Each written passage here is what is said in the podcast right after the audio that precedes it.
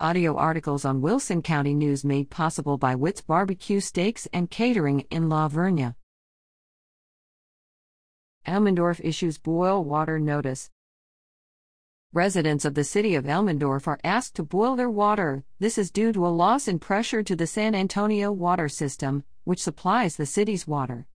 The continued severe winter weather and power outages have negatively impacted the system's ability to continuously provide water service.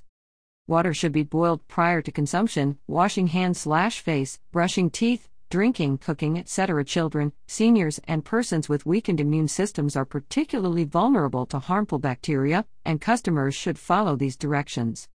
Bring water for drinking and cooking to a vigorous rolling boil and boil for 2 minutes, then cool prior to use for drinking water or human consumption purposes. Bottled water or water from some other suitable source for drinking water can also be used. Customers are asked to share this information with neighbors and others who may not have seen the notice or received an alert. With questions or other concerns, such as outages, call Elmendorf City Hall at 210 635 8210.